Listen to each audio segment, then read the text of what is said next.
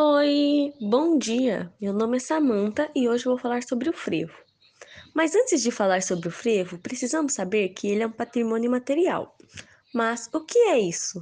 Patrimônio imaterial são as práticas, representações, expressões, conhecimentos e técnicas que as comunidades, os grupos e, em alguns casos, os indivíduos reconhecem como parte integrante de seu patrimônio cultural.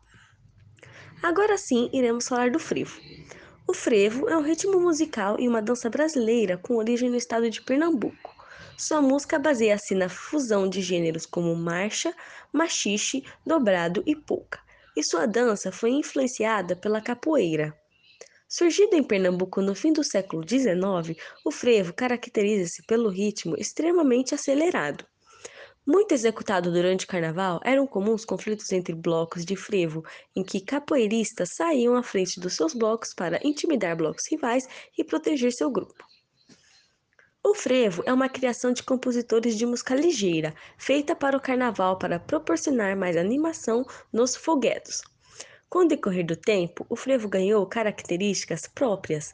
Um exemplo dessas características aconteceu na década de 30, com o surgimento de mais três estilos: frevo de rua, frevo canção, frevo de bloco.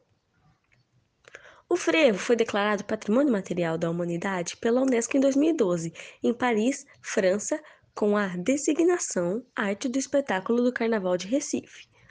E por hoje é isso, espero que tenham gostado e que eu tenha conseguido despertar seu interesse por esse incrível patrimônio. Tchau!